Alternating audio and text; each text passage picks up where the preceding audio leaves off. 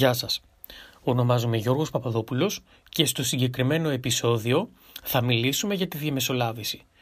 Αυτό θα γίνει με τη μορφή σύντομων ερωταποκρίσεων. Η πιο βασική ερώτηση που αφορά τη διαμεσολάβηση είναι το τι είναι η διαμεσολάβηση. Η διαμεσολάβηση είναι ένας τρόπος, εναλλακτικός τρόπος επίλυσης διαφορών.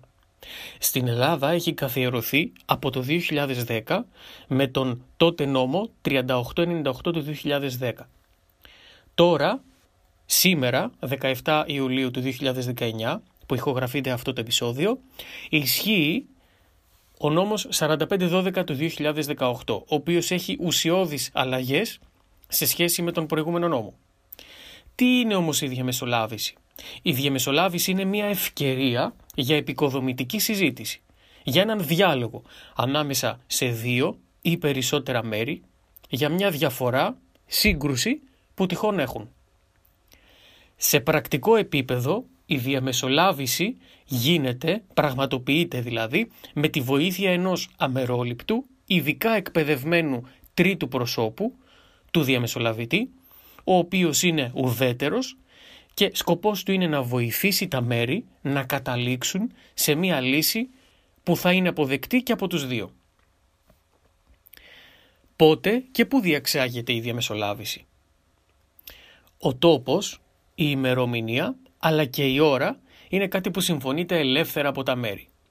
Ο διαμεσολαβητής βοηθά τα μέρη προτείνοντας και αυτός πιθανές επιλογές τοποθεσίας που να πληρούν τις προϋποθέσεις που θέτει ο νόμος. Το πότε θα πραγματοποιηθεί μία διαμεσολάβηση είναι αποτέλεσμα συνεννόησης μεταξύ των μερών και με τον διαμεσολαβητή. Σε κάθε περίπτωση όμως, η ευελιξία, ακόμα και στο θέμα της ημερομηνίας πραγματοποίησης της διαδικασίας, την καθιστά πραγματικά πολύ χρήσιμη για όσους έχουν πολλές ασχολίες, υποχρεώσεις ή ακόμα και αν ταξιδεύουν συχνά. Ας υποθέσουμε ότι έχω σύγκρουση με κάποιον άλλο. Θέλω να διαλέξω έναν διαμεσολαβητή. Πώς επιλέγεται αυτός ο διαμεσολαβητής; Πώς μπορώ να διαλέξω έναν διαμεσολαβητή για τη δικιά μου υπόθεση; Σύμφωνα και με τον νόμο που ισχύει, θα πρέπει να διαλέξω έναν διαμεσολαβητή, ο οποίος έχει διαπιστευθεί από το Υπουργείο Δικαιοσύνης. Οπότε πηγαίνω στη σελίδα του Υπουργείου Δικαιοσύνης στο ίντερνετ και εκεί υπάρχει ένας κατάλογος των διαπιστευμένων διαμεσολαβητών. Πολύ εύκολα μπορεί να το πατήσει κανείς ως αναζήτηση σε κάποια από τις υπάρχουσες μεγάλες σελίδες αναζήτησης στο ίντερνετ. Έτσι λοιπόν τα μέρη είναι ελεύθερα να επιλέξουν όποιον διαπιστευμένο διαμεσολαβητή αυτά επιθυμούν. Τώρα, μια άλλη βασική ερώτηση είναι η εξής. Ο διαμεσολαβητής που επέλεξα για τη διαφορά μου μπορεί να μου δώσει νομικές συμβουλές; Η απάντηση είναι απόλυτη και σαφής. Όχι, δεν μπορεί. Ο διαμεσολαβητής διευκολύνει τα μέρη να αντιληφθούν την ουσία της διαφοράς τους. Εγγυάται την ομαλή διεξαγωγή της διαδικασίας και διευκολύνει τις διαπραγματεύσεις ώστε τα μέρη να καταλήξουν σε συμφωνία. Για νομικές συμβουλές τα μέρη μπορούν να προσφεύγουν στους δικηγόρους τους. Μια ακόμα ερώτηση η οποία αφορά τη διαμεσολάβηση και είναι βασική είναι η εξής. Πώς μπορώ να είμαι σίγουρος ότι διασφαλίζονται τα συμφέροντά μου; Και αυτά βέβαια στο πλαίσιο, στο πλαίσιο της διαμεσολάβησης. Η διαδικασία της διαμεσολάβησης είναι πολύ δυναμική. Ο διαμεσολαβητής όμως δεν μπορεί να επιβάλλει λύσεις ή συμφωνίες. Την προάσπιση των συμφερόντων των μερών επομίζονται οι δικηγόροι τους, οι δικηγόροι των μερών ή αλλιώς οι νομικοί τους παραστάτες, το ίδιο πράγμα. Τα μέρη υποχρεώνονται να παραστούν στη διαδικασία με τους δικηγόρους τους και οι τελευταίοι φροντίζουν για τα συμφέροντα των πελατών τους. Βέβαια, ας επισημάνουμε ότι ο νόμος 4512 του 2018 εισάγει μία εξαίρεση για τις καταναλωτικές διαφορές και τις μικροδιαφορές όπου τα μέρη μπορούν να προσέλθουν και μόνα τους στη διαδικασία της διαμεσολάβησης. Μια ακόμα ερώτηση είναι πρακτικά ποια είναι τα πλεονεκτήματα της διαμεσολάβησης. Το χαμηλό κόστος της διαδικασίας. Η ταχύτητα στην επίλυση του ζητήματος. Καθώς επίσης και η αποφυγή της αβεβαιότητας αλλά και της ψυχικής φθοράς θεωρώ ότι είναι από τα πιο βασικά πλεονεκτήματα της διαδικασίας της διαμεσολάβησης. Η διαμεσολάβηση συνήθως είναι μία σύντομη διαδικασία.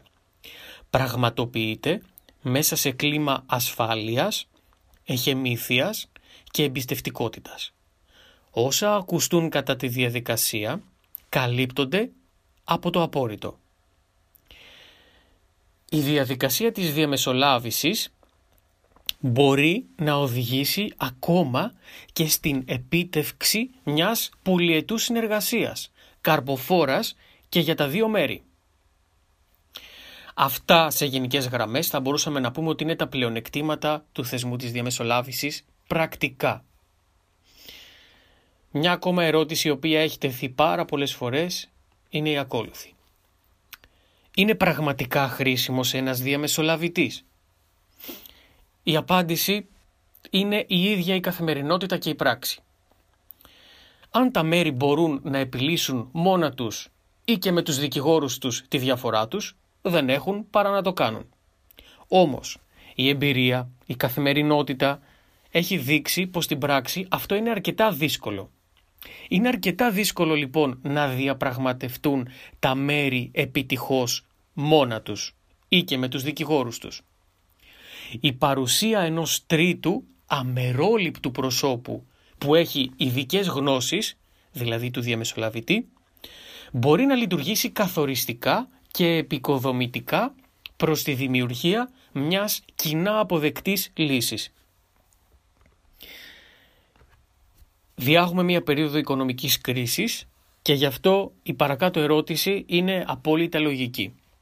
Πόσο διαρκεί μια διαμεσολάβηση και πόσο κοστίζει; Μια διαμεσολάβηση διαρκεί το πολύ 24 ώρες, εκτός αν βέβαια τα μέρη συμφωνήσουν διαφορετικά.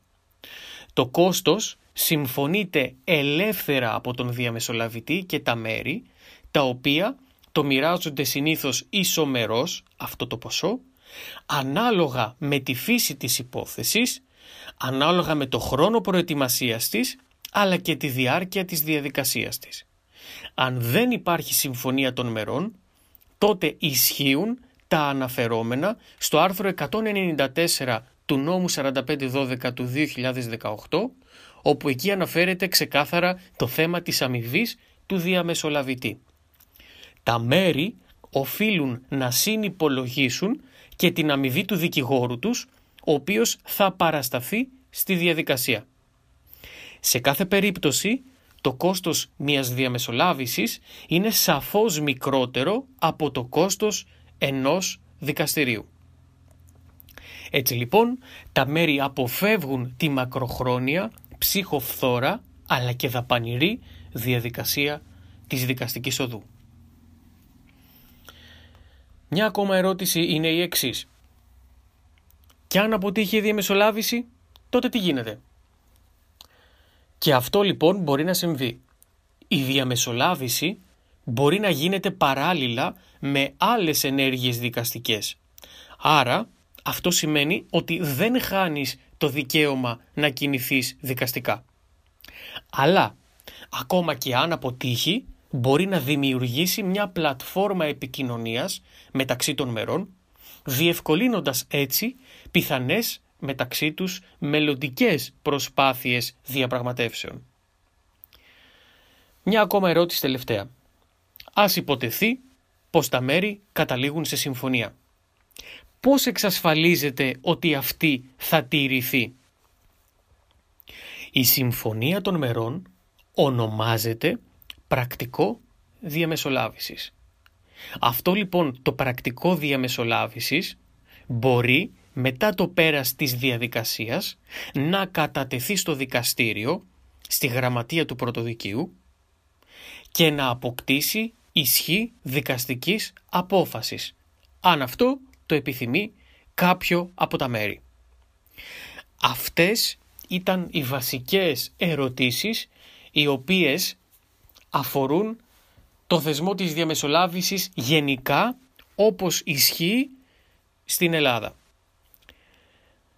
Σε αυτό το σημείο θα ήθελα να σας πω ότι αν έχετε επιπλέον επιπρόσθετες απορίες και θα θέλατε να απαντηθούν, μπορείτε να αποστείλετε ένα email στο gplawyer.outlook.com ή μπορείτε να αποστείλετε το μήνυμά σας στη σελίδα μας στο facebook Art of Mediation. Να είστε καλά, σας ευχαριστώ πολύ, καλή αντάμωση στο επόμενο επεισόδιο.